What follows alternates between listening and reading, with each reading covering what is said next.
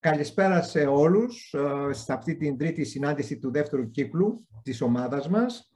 Ε, σήμερα έχουμε την τιμή να είναι, ο, να είναι μαζί μας ο Θωμάς Κορδάς, ο οποίος είναι αναπληρωτής Γενικός Διευθυντής στην ε, Γενική Διεύθυνση Connect και υπεύθυνος για να συντονίζει τα θέματα τεχνολογίας στην Ευρώπη. Ο Θωμάς Κορδάς έλαβε το δίπλωμά του στην ηλεκτρολογία το 1984 από το Αριστοτέλειο Πανεπιστήμιο Θεσσαλονίκης και το διδακτορικό του στην Επιστήμη των Υπολογιστών το 1988 από το Εθνικό Πολυτεχνείο της Γκρενόμ στη Γαλλία, το περίφημο ENPG. Από το 1988 έως το 1995 ο Θωμάς εργάστηκε στην Γκρενόμπλ της Γαλλίας ως ερευνητής και επικεφαλής έργου σε χρηματοδοτούμενα από την Ευρωπαϊκή Ένωση ε, project στους τομείς της ε, πληροφορικής και στις ε, R&D και τη ρομποτική. Το 1995 εντάχθηκε στην Ευρωπαϊκή, στην Ευρωπαϊκή Επιτροπή και από το, από το 2017 είναι, είναι διευθυντής υπεύθυνος στα θέματα ψηφιακής αριστείας και ερευνητικών υποδομών. Το σημερινό θέμα είναι η, η, ψηφιακή, η, η ψηφιακή πολιτική της Ευρώπης για την επόμενη δεκαετία. Σημαντικό θέμα, διότι η, από αυτό θα εξαρτάται σε μεγάλο βαθμό το πώς θα πορευτεί η Ευρώπη σαν ανεξάρτητη οντότητα στο, στα πλαίσια της παγκοσμιοποίησης. Κύριε Σκορδά, σας ευχαριστούμε πάρα πολύ που ήρθατε σήμερα μαζί μας και έχετε το λόγο και θα σας δίνω και το δικαίωμα το, να κάνετε και share screen. Ευχαριστώ πάρα πολύ. Είναι μεγάλη μου χαρά να είμαι εδώ μαζί σας σήμερα και να μοιραστώ μαζί σας κάποιες από τις σκέψεις αλλά και κάποιες από τις δράσεις που έχουμε ε, καθορίσει στην Ευρωπαϊκή Ένωση στο θέμα της, δικα... της ψηφιακής δεκαετίας της Ευρώπης. Ενδεχόμενα έχετε ήδη ακούσει ότι η Ευρωπαϊκή Επιτροπή έχει βάλει την τα ψηφιακά στην δεύτερη προτεραιότητά της μετά τα κλιματολογικά ή μετά την πράσινη ανάπτυξη. Αν και σε πολλά, σε πολλά θέματα πράσινη ανάπτυξη και ψηφιακά πάνε μαζί. Λοιπόν, ε, έτσι θα είναι μια ευκαιρία για μένα σήμερα να σας παρουσιάσω σε ποιες κατευθύνσεις θέλουμε να κινηθούμε και ε, να σας δώσω λίγο τα, τα βασικά χαρακτηριστικά αυτών των κατευθύνσεων. Ε, το πρώτο πράγμα που ήθελα να αναφερθώ είναι ότι η πανδημία, όπως την έχουμε ζήσει και την εξακολουθούμε να τη ζούμε, όλοι μας ανέδειξε ουσιαστικά ε, όλες τις δυνατότητες ψηφιακής τεχνολογίας σε πάρα πολλούς τομείς. Από την τηλεμάθηση ε, και την τηλεεργασία μέχρι την τηλεατρική, ε, τις ε, ηλεκτρονικές αγορές, αλλά και το άνοιγμα της οικονομίας χάρη στο ψηφιακό πιστοποιητικό το COVID-19, το οποίο έβγαλε η Ευρωπαϊκή Επιτροπή αυτό το καλοκαίρι και χάρη σε αυτό ουσιαστικά ε, είδαμε το, τον τουρισμό και τα υπόλοιπα ωφέλη για την ελληνική οικονομία φέτος το καλοκαίρι.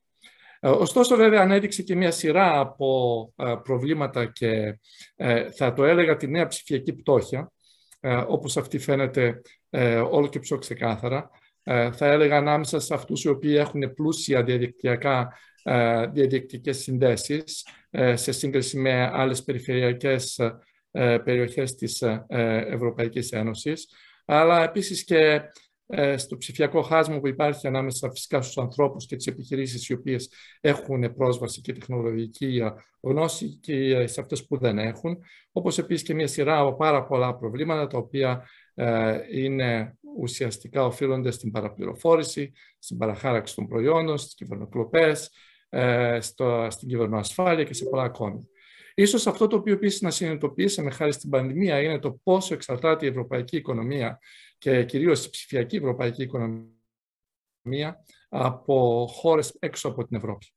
Για παράδειγμα, είναι, ε, ε, για παράδειγμα όλες οι τεχνολογίες, οι βασικές τεχνολογίες σε πάρα πολλά θέματα, όπως είναι στους ημιαγωγούς, όπως είναι σε τεχνολογίες cloud, ακόμη και στην τεχνητή νοημοσύνη. Ε, οι πλατφόρμες οι ψηφιακές, όλες είναι αμερικάνικες ή ακόμη και κινέζικες τεχνολογίες. Εκείνο το οποίο έδειξε επίσης η πανδημία είναι ότι έχουμε ένα ψηφιακό χάσμα ή μάλλον ένα ψηφιακό κενό ε, στις επενδύσεις που κάνουμε στην Ευρωπαϊκή Ένωση για το ψηφιακό μετασχηματισμό, τον οποίο ανεβάζουμε στην τάξη των 125 δισεκατομμυρίων ευρώ σε ετήσιο επίπεδο. Ε, αυτό αφορά όλες τις βασικές τεχνολογίες, ψηφιακές τεχνολογίες, θα τις δούμε σε λίγο, αλλά όπως επίσης και τις υποδομές, όπως επίσης και τις δεξιότητες και πολλά άλλα πράγματα. Εκείνο που επίσης ε, βρήκαμε ή είδαμε ξεκάθαρα πλέον στην πανδημία είναι ότι πόσο πολύ, ε, αν θέλετε, δεν είναι μόνο ότι εξαρτώμαστε τεχνολογικά, γεωπολιτικά θα έλεγα, από άλλες περιοχές του κόσμου, αλλά ακόμη και μέσα στην Ευρώπη το πόσο μεγάλη διαφορά υπάρχει ε, ανάμεσα στα κράτη-μέλη, στα, στα ψηφιακά με χώρες οι οποίες είναι πρωτοπόρες και άλλες οι οποίες έχουν μείνει πίσω. Ο δείκτης DESI, τον οποίο ενδεχόμενα γνωρίζετε, μας δείχνει κάθε χρόνο που είναι το επίπεδο ψηφιακής ετοιμότητας κάθε χώρας. Μας δείχνει ότι στις χαμηλά ψηφιακές, ψηφιακές χώρες ε, ο δείκτης δεν ανέβηκε πολύ. Για παράδειγμα, για την Ελλάδα, η άνοδος τα τελευταία χρόνια είναι πάρα πολύ μικρή. Βέβαια, δεν αναφέρομαι στις τελευταίες προσπάθειες, γιατί αυτό δεν το δείχνει ακόμα ο δείκτης DESI. Αλλά σίγουρα είδαμε ότι τα 4-5 τελευταία χρόνια οι χώρες που ήταν τελευταίες παρέμειναν τελευταίες και η ψηφιακή σύγκληση είναι ακόμη μακριά. Γι' αυτό ακριβώς το λόγο και θεωρήσαμε ότι δεδομένου της, του μεγάλου κενού που υπάρχει ε, ανάμεσα στα κράτη-μέλη, αλλά και, όπως είπα, στην δημιουργία κυριαρχίας και ψηφιακής αυτονομίας στην Ευρώπη, και για να, μπορέσουμε να περιορίσουμε την εξάρτηση που έχουμε από άλλες χώρες, να αναπτύξουμε ένα νέο ψηφιακό πρόγραμμα, το οποίο το όραμα για το 2030 θα ήταν να είναι ένα ανθρωποκεντρικό πρόγραμμα το οποίο ε, να προσπαθεί ουσιαστικά να αναπτύξει τεχνολογίες και υποδομές με βάση αυτό το ανθρωποκεντρικό μοντέλο και με βάση το σεβασμό στους ευρωπαϊκούς κανόνες και τις πανανθρώπινες αξίες. Λοιπόν, αυτό θα είναι ένα από τα βασικά θέματα τα οποία λοιπόν, θα θίξουμε για τα επόμενα 10 χρόνια, το 2021 στο 2030. Γι' αυτό και δημοσιεύσαμε περίπου 1,5 μήνα πριν, μέσα Σεπτεμβρίου, αμέσως μετά τον λόγο της, ε, της ε, Προέδρου μας που έδωσε ένα είδους overview το, για, το, για την κατάσταση της Ευρωπαϊκής Ένωσης, δημοσιεύσαμε το πολιτικό, το, ένα πρόγραμμα πολιτικής για την ψηφιακή Ευρώπη. Αυτό το πρόγραμμα ουσιαστικά στηρίζεται σε δύο βασικές κατευθύνσεις. Η μία η οποία είναι γύρω από την ψηφιακή ψηξίδα, ε, η οποία δίνει κατά κάποιον τρόπο τις βασικές κατευθυντήριες γραμμές πάνω στο οποίο θέλουμε να αναπτύξουμε ορισμένα βασικά ψηφιακά πράγματα, το ψηφιακό μετασχηματισμό της Ευρώπης. Και κατά δεύτερο λόγο, θα στηρίζεται σε μια επίσημη διακήρυξη η οποία είναι ακόμη υποκατασκευή, υποδημιουργία των ευρωπαϊκών θεσμών σχετικά με τις ευρωπαϊκές ψηφιακές αρχές που θα διέπουν τον ψηφιακό μετασχηματισμό στα επόμενα χρόνια. Ουσιαστικά θα πάμε σε τρεις βασικούς πυλώνες. Ο πρώτος είναι αυτό που ανέφερα, η ψηφιακή πηξίδα και τα τέσσερα σημεία του ορίζοντος που καθορίζουν τις βασικές γραμμές στις οποίες θέλουμε να έχουμε τον ψηφιακό μετασχηματισμό και την ψηφιοποίηση της Ευρώπης. Ένα είδους ε, νέου πλαίσιου διακυβέρνησης ανάμεσα στην Ευρωπαϊκή Επιτροπή και τα κράτη-μέλη, έτσι ώστε να δούμε με ποιον τρόπο τα κράτη-μέλη θα μπορέσουν να φτάσουν να επιτύχουν τους ψηφιακούς στόχους που θα δούμε σε λίγο, αλλά και ένα είδους παρακολούθησης ε, αυτών των στόχων σε αιτήσια βάση. Και τελικά, και το τελευταίο κομμάτι είναι ένα είδους μηχανισμού το οποίο προτείνουμε, έτσι ώστε να μπορέσουμε να έχουμε τη δημιουργία και την υποστήριξη μεγάλων κοινών έργων στα ψηφιακά ανάμεσα στα διάφορα κράτη-μέλη, αλλά και στην Ευρωπαϊκή Ένωση. Ας δούμε όμως τα πράγματα με μια σειρά. Και ξεκινούμε από τους ψηφιακούς στόχους που θέσαμε για τα επόμενα 10 χρόνια. Βλέπετε ότι αυτός, αυτοί καθορίζονται σε αυτή την ψηφιακή πηξίδα, όπως λέμε, και τα τέσσερα σημεία του ορίζοντας. Οι τέσσερις βασικές κατευθυντήριες γραμμές αφορούν τις δεξιότητες, ψηφιακές δεξιότητες, αφορούν τις υποδομές, αφορούν το ψηφιακό μετασχηματισμό των επιχειρήσεων και αφορούν το ψηφιακό μετασχηματισμό του δημόσιου τομέα. Στις δεξιότητες ε, αυτά είναι κυρίως η ανάπτυξη των βασικών ψηφιακών δεξιοτήτων και η δημιουργία όσο δυνατόν περισσότερων ε, specialist ε, expert, τέλος πάντων, σε, σε θέματα της τεχνολογίας ε, της, ε, της, των επικοινωνιών και της πληροφορίας. Στις υποδομές καθορίσαμε τέσσερις βασικούς δείκτες οι οποίοι είναι γύρω από τη συνδεσιμότητα, γύρω από τους ημιαγωγούς και την ανάπτυξη των ημιαγωγών στην Ευρώπη, γύρω από τις τεχνολογίες ε, της, των μεγάλων δεδομένων αλλά και του cloud και του edge και γύρω από την υπολογιστική ανάπτυξη της Ευρώπης. Στο θέμα των επιχειρήσεων κατευθυνόμαστε περισσότερο στην υιοθέτηση των βασικών ψηφιακών τεχνολογιών από τις ευρωπαϊκές επιχειρήσεις, αλλά όπως επίσης και στην καινοτομία και σε ε, κάποιους δείκτες οι οποίοι αφορούν αυτούς οι οποίοι είναι ουσιαστικά έχουν λίγη καθυστέρηση στην ανάπτυξη ή στην υιοθέτηση των ευρωπαϊκών των ψηφιακών τεχνολογιών και στο θέμα του δημόσιου τομέα Κινούμαστε γύρω από τις δημόσιες υπηρεσίες, γύρω από τις υπηρεσίες υγείας και γύρω από την ψηφιακή ταυτότητα. Ας πάμε όμως λίγο να τα δούμε πιο αναλυτικά. Και πρώτα απ' όλα στις ψηφιακές δεξιότητες. Στις ψηφιακές δεξιότητες, όπως βλέπετε και στο σχεδιάγραμμα, αυτή τη στιγμή ε, είμαστε στο, ε, στο 56% του πληθυσμού, ε, του ευρωπαϊκού πληθυσμού, που είναι ηλικίας από 16 έως 74 χρονών, που έχουν τις απαραίτητες βασικές ψηφιακές δεξιότητες. Ο στόχος μας είναι να μπορέσουμε να φτάσουμε μέχρι το τέλος του 2030 ουσιαστικά σε ένα επίπεδο της τάξης του 80%. Αυτό σημαίνει ουσιαστικά ότι ε, η ανάπτυξη που έχουμε αυτή τη στιγμή σε ετήσιο επίπεδο ε, είναι ε, σχετικά μικρή και αν προχωρήσουμε με τον ίδιο βαθμό ανάπτυξης θα είμαστε, ε, που είναι της τάξης του 1% ετησίως, όπως καταλαβαίνετε θα είμαστε πολύ μακριά από αυτό το στόχο.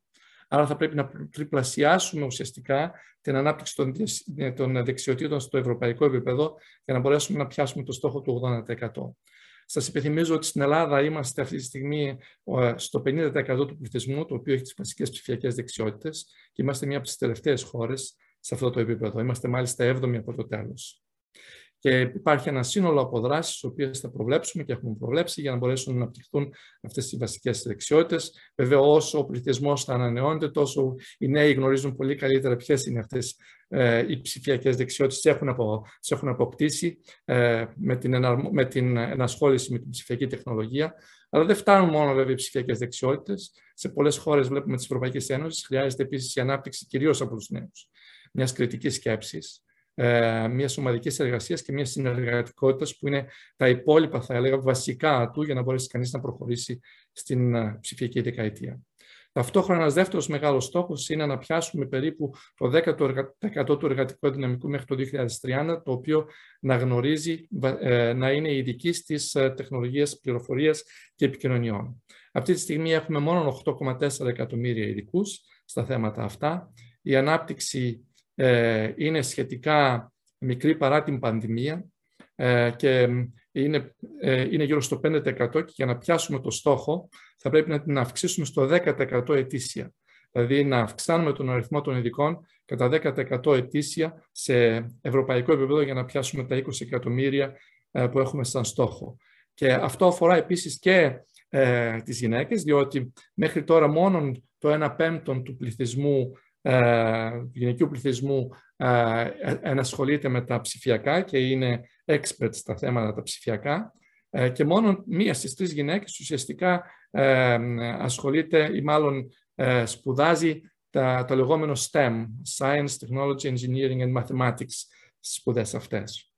Ας προχωρήσουμε τώρα στο δεύτερο βασικό κεφάλαιο. Μάλλον στην Ελλάδα απλώς ήθελα να αναφερθώ επίσης ότι είμαστε μόλις το 2% του εργατικού δυναμικού, το οποίο ε, είναι ουσιαστικά ε, ε, ασχολείται με, είναι ειδική στα θέματα της τεχνολογίας πληροφοριών και, και, και επικοινωνιών. Ας πάμε τώρα στις ψηφιακές υποδομές. Στις ψηφιακές υποδομές καθορίσαμε 4 ή 5 διαφορετικά επίσης διαφορετικούς στόχους, τους οποίους βλέπετε και πάλι στη διαφάνεια αυτή, με πρώτο στόχο την ε, την ε, συνδεσιμότητα. Η ιδέα είναι να έχουμε το 100% ουσιαστικά των κατοικήσιμων περιοχών που να έχουν ψηφιακές ίνες, ή μάλλον οπτικές ίνες, συγγνώμη, ε, από το 59% που έχουμε σήμερα. Η Ελλάδα είναι η τελευταία χώρα αυτή τη στιγμή σε όλη την Ευρωπαϊκή Ένωση και μόλις το 10% της ελληνικής περιφέρειας έχει ουσιαστικά οπτικές ίνες. Η, ο δεύτερος μεγάλος στόχος είναι να φτάσουμε στην ανάπτυξη, φυσικά στην κάλυψη με τεχνολογίες πέμπτης γενιάς, ε, ε, κινητή τηλεφωνία, ε, μέχρι το 2030 να καλύψουμε το 100% της Ευρωπαϊκής Ένωσης. Αυτή τη στιγμή με τα βία είμαστε στο 14%, η Ελλάδα είναι στο 0%. Το μόνο το οποίο έχουμε επιτύχει μέχρι τώρα είναι να κάνουμε ουσιαστικά ε, την εκχώρηση του φάσματος. Και αυτό βέβαια είναι ένας από τους μεγαλύτερους στόχους, γιατί από εδώ και στο εξής μπορούν πλέον να αναπτυχθούν οι τεχνολογίες πέμπτης γενιάς απρόσκοπα. Ένας άλλος στόχος που έχουμε είναι ο στόχος ο οποίος συνδέεται με ε, την τεχνολογία των ημιαγωγών. Αυτή τη στιγμή η ημιαγωγή είναι, υπάρχει μια φοβερή στέρηση ημιαγωγών σε ολόκληρη την Ευρωπαϊκή Ένωση και σε ολόκληρο τον κόσμο. Είδατε ότι οι αυτοκινητοβιομηχανίε, διαβάζετε παντού, ότι έχουν φτάσει στα επίπεδα παραγωγής, η οποία είναι ε, στα επίπεδα του 1979, αν δεν κάνω λάθος. Ε, μείον 500.000 αυτοκίνητα παράγονται λιγότερα, θα παραχθούν λιγότερο το 2021. Υπάρχουν βασικές ελλείψεις σε πάρα πολλούς μεγάλους κλάδους, όχι μόνο στην αυτοκινητοβιομηχανία. Σω το πιο σημαντικό είναι οι ελλείψεις οι οποίες ε, είναι στα προϊόντα ε, κοινής ε, ενασχόλησης, όπως είναι white goods, brown goods κτλ.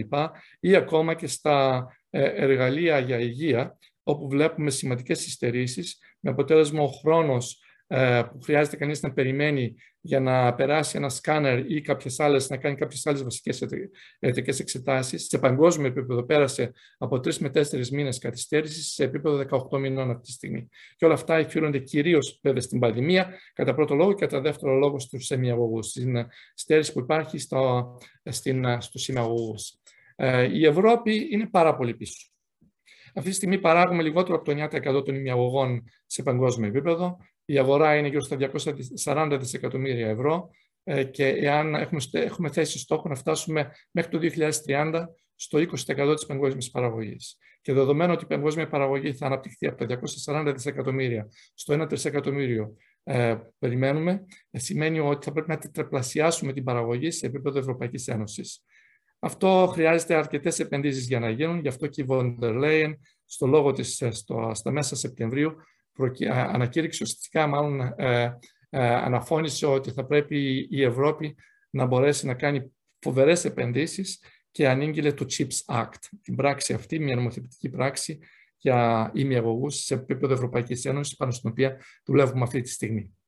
Άλλες επίσης βασικούς στόχους, του οποίους έχουμε θέση για την ανάπτυξη στο ευρωπαϊκό επίπεδο είναι η ανάπτυξη 10.000 κόμβων σε τεχνολογίες Edge. Γιατί αυτό, θα αναρωτηθείτε. Κοιτάξτε να δείτε. Ε, εδώ πρόκειται για μια αλλαγή μοντέλου το οποίο παρατηρούμε στην Ευρώπη και στο παγκόσμιο επίπεδο τα τελευταία χρόνια. Όλο και περισσότερο θα φύγουμε από το μοντέλο όπου τα δεδομένα, τα μεγάλα δεδομένα κυρίως ε, και οι επιχειρήσεις πήγαιναν σε τεχνολογίες σύννεφου και όλο και περισσότερο, επειδή τα μεγάλα δεδομένα παράγονται στις παρυφές του δικτύου, θα έχουμε ουσιαστικά ε, διακομεταστές ε, σε επίπεδο παρυφών. Θα φύγουμε από το μοντέλο αυτό λοιπόν της τεχνολογίας νέφους, όπου η Ευρώπη είναι πάρα πολύ πίσω στη σύγκριση ε, με τις παρεχόμενες υπηρεσίες, στη σύγκριση με τις μεγάλες αμερικάνικες εταιρείες. Και περιμένουμε ότι το μοντέλο αυτό θα αντιστραφεί και από 80-90% υπηρεσίες νέφους που έχουμε σήμερα και 10% υπηρεσίες edge ε, θα πάμε σε ένα μοντέλο όπου θα έχουμε 80 με 90% υπηρεσίες Edge, πολύ πιο κοντά λοιπόν ε, στα, στο διαδίκτυο των, ε, των πραγμάτων όπου παράγονται τα μεγάλα δεδομένα, ή πολύ πιο κοντά στις βιομηχανικές εγκαταστάσεις ή στις έξυπνες ψηφιακές πόλεις όπου θα μαζεύονται τα μεγάλα δεδομένα. Και μόνο 10 με 20% τεχνολογίες νέφους, διότι εκεί χρειάζεται να γίνει μεγάλη επεξεργασία. Το καλύτερο παράδειγμα που μπορώ να σας αναφέρω βέβαια είναι η αυτόνομη οδήγηση, όπου με όλα τα, είναι, με, με όλα τα, ε, τους sensors που θα υπάρχουν στα ε, αυτοκίνητα της νέας γενιάς, θα χρειάζεται να γίνεται ουσιαστικά η επεξεργασία αυτών των πραγμάτων μέσα στο αυτοκίνητο.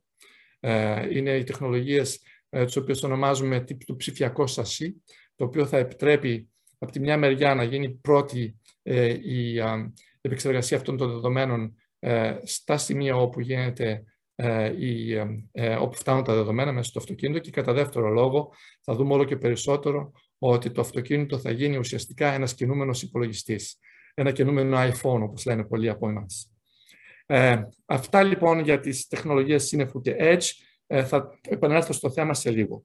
Επίσης, μέχρι το 2025 περιμένουμε ότι θα έχουμε την ανάπτυξη των πρώτων κβαντικών υπολογιστών, έτσι ώστε να δούμε σε ευρωπαϊκό επίπεδο ε, τους εργοαντικούς υπολογιστές δίπλα στους κλασικούς υπεροπολογιστές ε, και θα ενεργούν μάλιστα σαν επιταχυντές για αυτούς τους κλασικούς υπεροπολογιστές ε, σε συγκεκριμένες εφαρμογές. Γιατί το λέω αυτό; Πρώτα απ' όλα, πολλοί ελπίζαν, μάλλον πολλοί νόμιζαν ότι οι κυβερνητικοί υπολογιστέ είναι μια τεχνολογία η οποία θα είναι ε, μαζί μας στα επόμενα 20-30 χρόνια.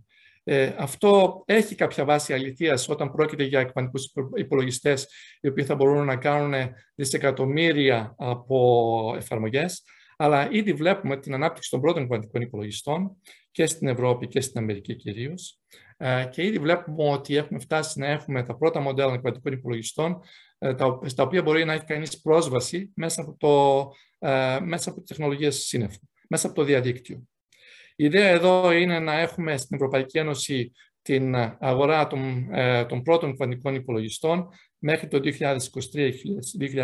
2023-2024 και την υβριδοποίησή τους με τους κλασικούς υπολογιστές ε, έτσι ώστε να ενεργούν ουσιαστικά σαν επιταχυντές ε, για, κάποια, για κάποιες εφαρμογές. Γιατί το λέω αυτό, διότι δεν πρόκειται τουλάχιστον από ό,τι ξέρουμε σήμερα οι κβαντικοί υπολογιστές να αντικαταστήσουν τους κλασικούς υπολογιστές και αυτό γιατί ε, το μοντέλο το οποίο χρησιμοποιείται στους κβαντικούς υπολογιστές δεν ταιριάζει σε όλες τις παραδοσιακές εφαρμογές. Παρ' όλα αυτά όμως οι κβαντικοί υπολογιστές έχουν μια τεράστια δυνατότητα όταν πρόκειται για ε, να αναφερθεί κανείς στη συνδυαστική πολυπλοκότητα. Είναι από τη φύση τους κατασκευασμένοι με αυτόν τον τρόπο. Μπορούμε να αναφερθούμε και λίγο αργότερα σε αυτούς, αν υπάρξουν ερωτήσεις. Και η ιδέα εδώ είναι να μπορέσουμε να ε, χρησιμοποιήσουμε αντί για τα, τα, ε, τα, τα GPUs που βγάζει η NVIDIA και άλλες μεγάλες εταιρείες, να κάνουμε ουσιαστικά συγκεκριμένες εφαρμογές, σαν επιτάχυνση, αν θέλετε, ε, για, ε, ε, για κάποιες από αυτές τις εφαρμογές, να έχουμε τους κλασικούς υπολογιστές και δίπλα τους εκβαντικούς υπολογιστές που θα κάνουν αυτές τις επιταχύνσεις.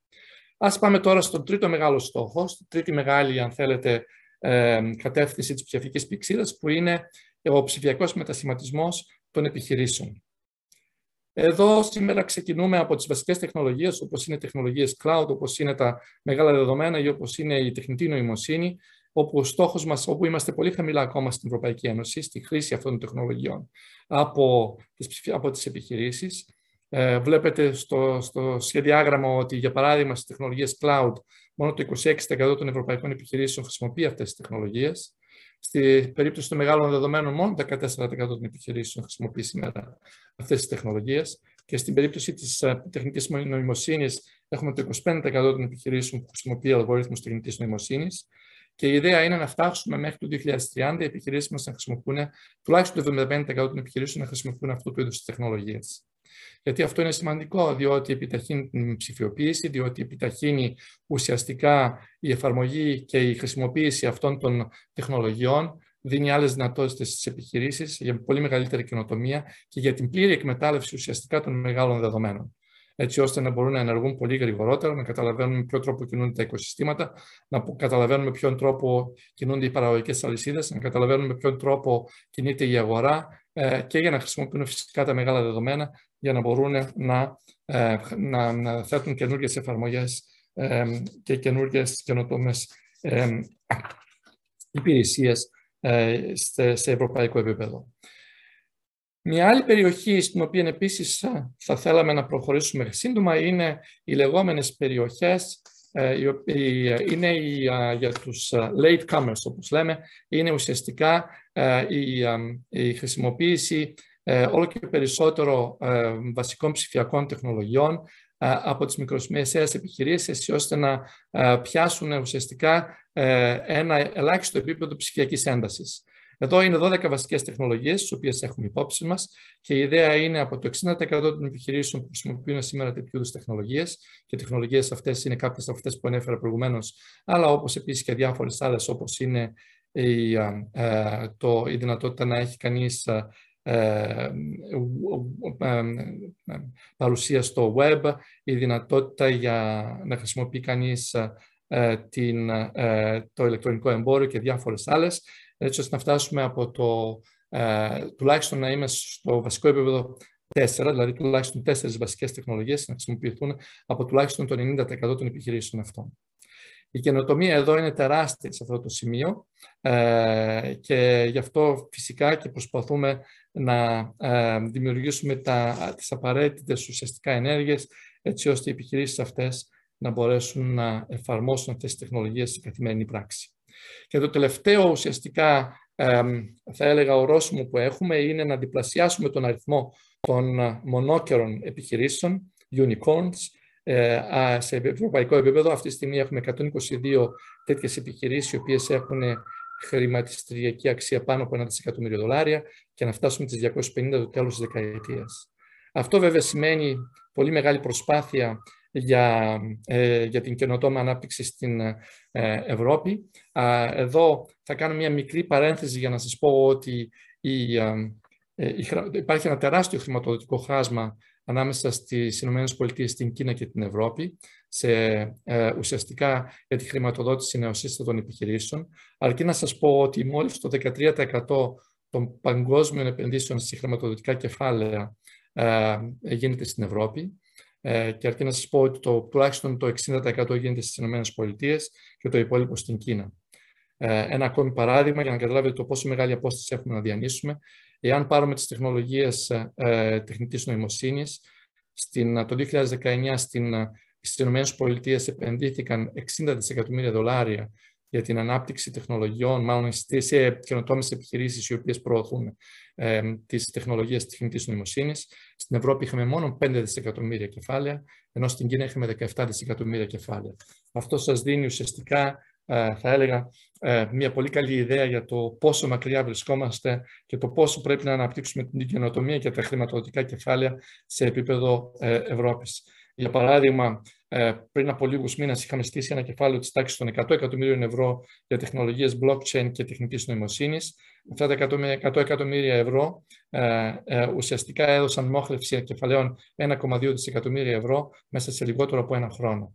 Αυτό δείχνει το πόσο μεγάλη χρηματοδότηση χρειάζεται σε αυτές τις καινοτόμες επιχειρήσεις, ιδίως σε ενωσίστατε επιχειρήσεις και, ε, και αλλά και σε επιχειρήσεις οι οποίες θέλουν να αναπτυχθούν ε, και θέλουν να έχουν πολύ γρήγορη ανάπτυξη για να γίνουν μονόκεροι, ε, μονόκερες επιχειρήσεις, όπου βλέπουμε ότι χρειάζεται επενδυτικά κεφάλαια της τάξης από 15 έως 100 εκατομμύρια και η Ευρώπη δεν είναι κανένα να το προσφέρει σήμερα. Και τέλος, ας πάμε λίγο στις δημόσιες υπηρεσίες.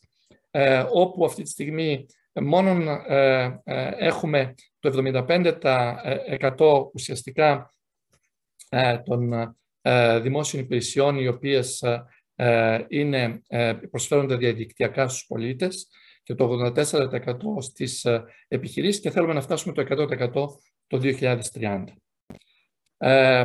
Ουσιαστικά επίσης θέλουμε να προχωρήσουμε ένα βήμα παραπέρα ε, και να πάμε επίσης ε, να έχουμε το 100% του ευρωπαϊκού πληθυσμού το οποίο να έχει πρόσβαση στα ηλεκτρονικά ε, αρχεία υγείας. Αυτή τη στιγμή έχουμε σε 16 κράτη μέλη έχουμε ουσιαστικά κάτι τέτοιο, έχει γίνει προετοιμασία για κάτι τέτοιο. Αν δεν κάνω λάθος και η Ελλάδα αρχίζει και προετοιμάζεται για αυτά. Αλλά βέβαια η πρόσβαση σε τέτοια αρχεία δεν έχει ακόμη γενικευθεί και ούτε είναι δυνατή ουσιαστικά η, η διασυνοριακή πρόσβαση σε δημόσιες υπηρεσίες υγείας για τους Ευρωπαίους πολίτες και θα είναι ο επόμενος μεγάλος στόχος. Ένας επίσης μεγάλος στόχος είναι να δώσουμε τουλάχιστον ε, στο 80% των Ευρωπαίων πολιτών τη δυνατότητα να χρησιμοποιεί ψηφιακές ταυτότητες. Αυτό ήταν κάτι το οποίο ήταν πρωτόγνωρο ότι ξεκινήσαμε με το, πριν από αρκετά χρόνια με τις διαδικασίες του AIDAS για, αυτοί, για αυτούς που γνωρίζουν, αλλά το AIDAS δεν προχώρησε αρκετά Γι' αυτό και τώρα πλέον η Ευρωπαϊκή Επιτροπή προωθεί μια καινούργια πράξη για τη δημιουργία της ψηφιακής ταυτότητας. Οι ψηφιακές ταυτότητες θα παραμείνουν ένας εθνικός στόχος, βέβαια, αλλά εκείνο το οποίο προσπαθεί να κάνει η Ευρωπαϊκή Επιτροπή είναι να δώσει τη δυνατότητα στα κράτη-μέλη να δημιουργήσουν ένα είδους, ε, ε, θα έλεγα, gateway, ουσιαστικά ένα είδους αλληλο πώς το λένε, interoperability, αλληλο συνεργασίας ε, και ε, γύρω από τις ψηφιακές ταυτότητες, οι οποίες θα είναι αναγνωρίσιμες σε όλα τα κράτη-μέλη, έτσι ώστε να υπάρχει πρόσβαση στις απαραίτητες δημόσιες υπηρεσίες, αλλά να χρησιμοποιείται και η ψηφιακή ταυτότητα και σε παρόχους, ε, θα έλεγα, ιδιωτικών υπηρεσιών, όπως για παράδειγμα στο Facebook, στο Google ή σε άλλες μεγάλες ψηφιακές πλατφόρμες. Η ιδέα δεν είναι να αναπτύξει η Ευρώπη μια ψηφιακή ταυτότητα, αλλά η ιδέα είναι να αναπτύξει η Ευρώπη ένα πορτοφόλι από ψηφιακές ταυτότητες και ανάλογα με τα, θα έλεγα, με, ανάλογα με τις εφαρμογές και τις υπηρεσίες στις οποίες θέλετε να έχετε πρόσβαση, θα μπορείτε να χρησιμοποιήσετε το ένα ή το άλλο στοιχείο, προσωπικό στοιχείο για την πρόσβαση. Για παράδειγμα, θέλετε να δείξετε ότι είστε ενηλικιωμένο, ότι έχετε περάσει 18 χρόνια. Δεν χρειάζεται να δείξει κάποιος την ψηφιακή ταυτότητα, αλλά μπορεί να δείξει ουσιαστικά ότι ένα είδος πιστοποιητικού που το οποίο θα είναι στην ψηφιακή του ταυτότητα, που θα δείχνει ότι είναι ενηλικιωμένος για να έχει πρόσβαση σε ε, διάφορες υπηρεσίες για ηλικιωμένους. Ε, για παράδειγμα, ε, ε, το να μπορείτε να νοικιάσετε ένα αυτοκίνητο.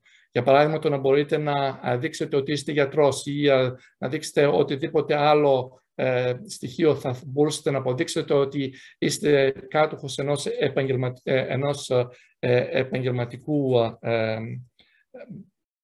στοιχείου το οποίο χρειάζεται για διάφορες υπηρεσίες. Λοιπόν, αυτό για τις βασικούς στόχους, οι τέσσερις βασικοί στόχοι. Θα μου πείτε γιατί διαλέξαμε αυτούς τους βασικούς στόχους γύρω από τον ΤΕΖΙ. Ε, το διαλέξαμε αυτό γιατί γύρω από αυτούς τους βασικούς στόχους ουσιαστικά προσβλέπουμε στην ανάπτυξη πάρα πολλών μεγάλων υποδομών ε, και πάρα πολλών υπηρεσιών ε, έτσι ώστε να μπορέσει η Ευρώπη να προχωρήσει στον ψηφιακό μετασχηματισμό. Ήδη ανέφερα πολλά από αυτά, αλλά ουσιαστικά γύρω από αυτά κινούνται και πάρα πολλές ενέργειες, είτε αυτές είναι νομοθετικές πράξεις, είτε αυτά είναι μεγάλα έργα, είτε αυτά λέγονται ψηφιακά προγράμματα, είτε αυτά λέγονται επίσης ε, προγράμματα τα οποία αναπτύσσουν τα κράτη-μέλη χάρη στο Ταμείο Ανάκαμψης και Ανθεκτικότητα. Απλώς ένα μικρό παράδειγμα αναφέρω εδώ ότι όλοι οι βασικοί στόχοι τους οποίους ανέφερα αποτελούν κομμάτια του προγράμματος ανάκαμψης και ανθεκτικότητα για όλα τα κράτη-μέλη. Και όπου περιμένουμε ότι θα γίνουν επενδύσεις για τα επόμενα χρόνια της τάξης των τουλάχιστον 150 δισεκατομμυρίων ευρώ στα ψηφιακά και από τα 27 κράτη-μέλη. Με την Ελλάδα επίσης να πρωτοπορεί σε αρκετά από αυτά και να έχουμε επενδύσεις, ψηφιακές επενδύσεις της τάξης περίπου των 3,5 με 4 δισεκατομμύρια ευρώ σε grants, συν ενδεχόμενα τα υπόλοιπα δάνεια τα οποία θα έρθουν. Θα τα δούμε όμως και λίγο πιο αναλυτικά σύντομα. Γύρω λοιπόν από αυτούς τους στόχους έχουμε στήσει αυτό το πρόγραμμα της ψηφιακής δεκαετίας, το, ο, το οποίο σκοπός είναι λοιπόν να αναπτυχθούν όλα τα κράτη-μέλη και να, και να μπορέσουν να πιάσουν αυτούς τους στόχους στα επόμενα 10 χρόνια. Ε, για να μπορέσουμε να το κάνουμε αυτό, ε, όπως ανέφερα, είναι να χρησιμοποιήσουμε το δίκτυο DESI, ο οποίος θα πάει πέντε, παραπέρα από, τα, από τα πέντε βασικούς ψηφιακούς στόχους που υπάρχουν ήδη, για να καλύψει και τους επόμενους στόχους που ανέφερα προηγουμένως, έτσι ώστε να χρησιμοποιηθεί σαν στόχος μέτρησης σε ε, ετήσιο επίπεδο και σε επίπεδο Ευρωπαϊκής Ένωσης, Ευρωπαϊκής Ένωσης, αλλά και σε επίπεδο κρατών μελών. Η μέτρηση θα είναι ετήσια, θα γίνεται από την Ευρωπαϊκή Στατιστική Υπηρεσία ή με ειδικές, και με ειδικές μελέτες και κάθε χρόνο η Ευρωπαϊκή Επιτροπή θα βγάζει ουσιαστικά, θα αναφέρει πού βρισκόμαστε στην επίτευξη αυτών των στόχων ε, μέσω μιας έκθεσης γύρω από ε, την πρόοδο που έχει γίνει στην ψηφιακή δεκαετία. Γύρω από αυτή την έκθεση ουσιαστικά όχι μόνο θα αναφέρουμε πού βρισκόμαστε σε αιτήσιο επίπεδο και αν θα πιάσουμε τους στόχους, ε, αλλά ο τρόπος με τον οποίο θα δείχνουμε αν πιάνουμε τους στόχους θα είναι με ένα είδους ουσιαστικά ε, σηματοδότες, όπως είναι τα φανάρια στα, ε, στους δρόμους. Ε, το κόκκινο θα δείχνει ότι είμαστε μακριά από τους στόχους και χρειάζεται πολύ περισσότερη εργασία για να γίνει. Το κίτρινο σημαίνει ότι ε, τα πράγματα αρχίζουν και γίνονται λίγο δύσκολα και θα χρειαστεί να κάνουμε περαιτέρω προσπάθεια και πράσινο φυσικά θα σημαίνει ότι έχουμε πιάσει το στόχο και κινούμαστε σε αυτή κατεύθυνση. Αυτά λοιπόν για τον τρόπο με τον οποίο θα κάνουμε τα πράγματα σε αιτήσια βάση, αλλά αυτό δεν φτάνει βέβαια το να βγάζει η Επιτροπή σε αιτήσια βάση απλώς μία έκθεση για το που βρισκόμαστε στις uh, ψηφιακές τεχνολογίες, αλλά χρειάζεται και τα κράτη-μέλη να κάνουν μια πολύ μεγάλη προσπάθεια.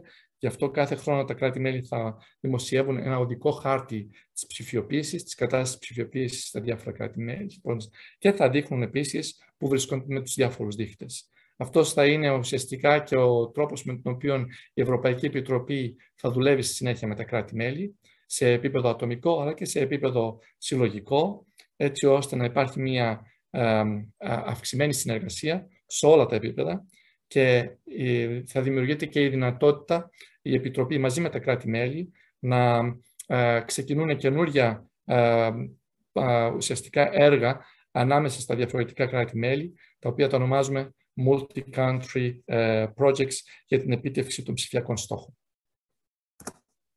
Ας δούμε όμως ποια θα είναι αυτά τα, ε, τα κοινά έργα στα οποία στοχεύουμε την ανάπτυξη ε, και τις προσπάθειες των ευρωπαϊκών κρατών μελών. Εδώ βλέπετε ότι έχουμε ήδη αναγγείλει ε, 9, ίσως και 10 μεγάλα έργα, στα οποία υπάρχει ήδη μια σχετική χρηματοδότηση από τα διάφορα ευρωπαϊκά προγράμματα, αλλά και από το Ταμείο Συνοχής και, ε, και από το Ταμείο ε, Ανάκαψης και Ανθεκτικότητας. Το πρώτο μεγάλο έργο είναι γύρω από τα, μια υποδομή για κοινά δεδομένα και κοινές υπηρεσίες γύρω από τις τεχνολογίες cloud και edge που ανέφερα προηγουμένως. Το δεύτερο μεγάλο έργο είναι οι τεχνολογίες blockchain ε, και ε, για την ανάπτυξη ουσιαστικά ε, διασυνοριακών εφαρμογών γύρω από αυτές τις τεχνολογίες blockchain, όπου θα πάμε όχι μόνο στο bitcoin το οποίο γνωρίζετε ενδεχόμενα, αλλά θα πάμε και σε πολλές ψηφιακές εφαρμογές για διασυνοριακές, όπως για παράδειγμα πιστοποιητικά για διαβίου μάθηση, διπλώματα για, έρευνα, για, για την έβρεση εργασίας κτλ. κτλ. Η τρίτη μεγάλη περιοχή είναι η ανάπτυξη ουσιαστικά ενός ευρωπαϊκού έργου για επεξεργαστές χαμηλής ισχύως, οι οποίοι θα είναι αξιόπιστοι και οι οποίοι θα είναι απαραίτητος απαραίτητοι για την ανάπτυξη τεχνολογιών όπως είναι η τεχνητή νοημοσύνη, όπως είναι τα νευρολογικά συστήματα κτλ. κτλ. Οι προσέσορες, οι μικροεπεξεργαστές είναι, θα είναι η βάση της νέας οικονομίας, της ψηφιακής οικονομίας για όλα τα υπόλοιπα χρόνια. Ε, οι περισσότεροι από αυτούς παράγονται αυτή τη στιγμή σε δύο μεγάλες ε, εταιρείες οι οποίες βρίσκονται η μία στην Κορέα, η Samsung και η άλλη είναι στην Ταϊβάν και μπορείτε να καταλάβετε το πόσο επικίνδυνα είναι τα πράγματα με βάση τις γεωπολιτικές ισορροπίες που υπάρχουν αυτή τη στιγμή και τον κίνδυνο της Ταϊβάν σε σύγκριση με την Κίνα. Γι' αυτό και υπάρχει μια μεγάλη θέληση και προσπάθεια για να αναπτυχθούν να αναπτύξει και η Ευρώπη με τους ε, επεξεργαστές του μέλλοντος και να τους παράγει επίσης και σε ευρωπαϊκό έδαφος. Το τέταρτο μεγάλο έργο είναι ουσιαστικά η ανάπτυξη ε, της τεχνολογίας πέμπτης γενιάς ε, σε ε, αυτοκινητόδρομους, έτσι ώστε να μπορέσουμε να έχουμε σε αυτούς τους αυτοκινητόδρομους την δημιουργία των συνθήκων ε, για να υπάρχουν η, η αυτόνομη αυτοκίνηση, τα αυτόνομα αυτοκίνητα, η αυτόνομη οδήγηση θέλω να πω, ή η καλύτερη ουσιαστικά ε, ο καλύτερος έλεγχος του, της, του, του traffic, της κυκλοφορίας. Αυτό θα γίνει επίσης και στις σιδηροδρόμους. Ένα άλλο μεγάλο έργο είναι τα συστήματα ε, πληροφορικής ε, και υπερυπολογιστών. Η Ευρώπη, ε, θα αναφερθώ και σε λίγο και σε αυτό, και σας ανέφερα προηγουμένως ότι ο στόχος μας είναι να ενώσουμε τα υπερυπολογιστικά συστήματα τα οποία ουσιαστικά αυτή τη στιγμή η Ευρώπη αγοράζει με τους σημαντικούς υπολογιστές. Θα ξαναγυρίσω πάνω σε αυτά τα θέματα. Ένα άλλο μεγάλο έργο αφορά την, τις υποδομές τις ε, ασφαλέστατες υποδομές οι οποίες αστερίζονται σε κβαντικές επικοινωνίες. Ε, πρόκειται εδώ για ένα μεγάλο έργο το οποίο το αναπτύσσουμε αυτή τη στιγμή ε, σε πανευρωπαϊκό επίπεδο μαζί και με την Ευρωπαϊκή Διαστημική Υπηρεσία με ένα κομμάτι το οποίο θα αφορά την δημιουργία κλειδιών, κβαντικών κλειδιών μέσα από δορυφόρους και ένα άλλο μεγάλο μέρος το οποίο θα αφορά τη χρησιμοποίηση αυτών των κλειδιών μέσα από επίγεια δίκτυα, έτσι ώστε να μπορεί κανείς να κρυπτογραφεί και να αποκρυπτογραφεί με τη βοήθεια αυτών των κβαντικών κλειδιών την πληροφορία και τις επικοινωνίες. Ε, το 8ο μεγάλο έργο αφορά ουσιαστικά στην ανάπτυξη ε, των, ε, ε, ενός δίκτυου από επιχειρηματικά κέντρα από επιχειρησιακά κέντρα κυβερνοασφάλειας. Όπως γνωρίζετε, η κυβερνοασφάλεια είναι από τα μεγαλύτερα προβλήματα που έχουμε αυτή τη στιγμή, όχι μόνο σε ευρωπαϊκό επίπεδο, αλλά και σε παγκόσμιο επίπεδο. Ε, θέλουμε να δημιουργήσουμε αυτά τα κέντρα ε, κυβερνοασφάλειας ε, σε επίπεδο κρατών μελών, αλλά και μεταξύ διαφορετικών κρατών μελών, τα οποία θα διαδικτυώσουμε και θα, έτσι ώστε να μπορούν αυτά να χρησιμοποιούν τις διαφορετικές πληροφορίες που έχουμε σχετικά με τις διάφορες κυβερνοεπιθέσεις για να αναπτύσσουν τις, ε, και να διαμοιράζονται τις τελευταίες πληροφορίες, αλλά και τις τεχνολογίες οι οποίες χρειάζονται για να μπορέσουμε να κατανοικούμε αυτές τις κυβερνοεπιθέσεις. ένα, το, η 8η μεγάλη περιοχή είναι η συνένωση ουσιαστικά και οι συνδεδεμένες δημόσιες υπηρεσίες, ώστε, ώστε να μπορούμε να έχουμε ασφαλείς υπηρεσίες σε πανευρωπαϊκό επίπεδο και πρόσβαση σε αυτές τις δημόσιες υπηρεσίες που θα προσφέρουν τα διαφορετικά κράτη-μέλη. Και τα τελευταία δύο έργα αφορούν την δημιουργία των ψηφιακών κόμβων ε, καινοτομίας, πάνω από 200 σε όλη την Ευρωπαϊκή Ένωση, έτσι ώστε να βοηθήσουν ουσιαστικά στην ψηφιοποίηση και στον ε, ψηφιακό μετασχηματισμό των επιχειρήσεων. Και τέλος, ε, αυτό που αναγγείλαμε σαν δέκατο έργο είναι η ανάπτυξη ουσιαστικά και εξάπλωση ενός δικτύου από συνεργασίες για, για τις ψηφιακές δεξιότητες και για την ψηφιακή μάθηση. Πώς θα αναπτυχθούν αυτά; Για το περίοδο 2021-2027 θα χρησιμοποιήσουμε ουσιαστικά τα, θα χρησιμοποιήσουμε κεφάλαια τα οποία έχει η Ευρωπαϊκή Ένωση από τρία μεγάλα έργα. Δεν θέλω να επεκταθώ πάνω σε αυτά, αλλά ουσιαστικά είναι τα έργα αυτά είναι ε, το, το ψηφιακό πρόγραμμα της Ευρώπης, που είναι ένα καινούριο πρόγραμμα ε, το οποίο αναπτύξαμε φέτος και ξεκινάει στις επόμενες λίγες μέρες. Ο Ορίζοντας Ευρώπη, που είναι ουσιαστικά το ε, πρόγραμμα εκείνο το οποίο είναι για το ερευνητικό και πρόγραμμα της Ευρώπης για τα επόμενα 7 χρόνια και επίσης το Connecting Europe Facility, το οποίο ουσιαστικά χρησιμοποιείται για υποδομές συνδεσιμότητας στο επίπεδο της Ευρωπαϊκής Ένωσης. Και τα τρία αυτά προγράμματα θα έχουν περίπου 25 δισεκατομμύρια ευρώ για τα επόμενα 7 χρόνια για να μπορέσουν να χρησιμοποιηθούν για την ανάπτυξη αυτών των έργων, αλλά και των ερευνητικών ικανοτήτων ε, της επιστημονικής κοινότητας σε πανευρωπαϊκό επίπεδο. Ταυτόχρονα σκοπεύουμε να χρησιμοποιήσουμε, σας έχω ήδη πει, ε, το Ταμείο Συνοχής, αλλά και το Ταμείο ε, ανάκαμψης και ανθεκτικότητας. Σας είπα ότι περίπου το 20% από τα 670 δισεκατομμύρια ευρώ θα είναι για ψηφιακές τεχνολογίες. Τα προγράμματα που έχουν ήδη καταταθεί δείχνουν ότι θα πάμε περίπου στα 150 δισεκατομμύρια ευρώ ε, μέχρι το 2026 πρέπει να εξοδευτούν από τα κράτη-μέλη για την ψηφιακή ανάπτυξη στους τέσσερις τομείς που ανέφερα προηγουμένως. Και άλλα 330 δισεκατομμύρια ευρώ είναι τα είναι τα χρήματα τα οποία περιμένουμε να είναι από το ΕΣΠΑ και γενικότερα από το Ταμείο Συνοχής, ε, από τα οποία ένα μεγάλο μέρος επίσης θα πάει στις ψηφιακές τεχνολογίες.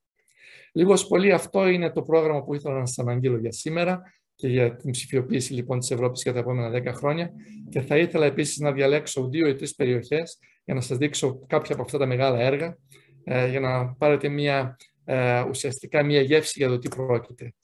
Ε, θα ξεκινήσω με ένα ε, πρόγραμμα το οποίο το ανέπτυξα εγώ ο ίδιος τα τελευταία χρόνια και πρόκειται για την αγορά υπερυπολογιστών σε επίπεδο Ευρωπαϊκής Ένωσης.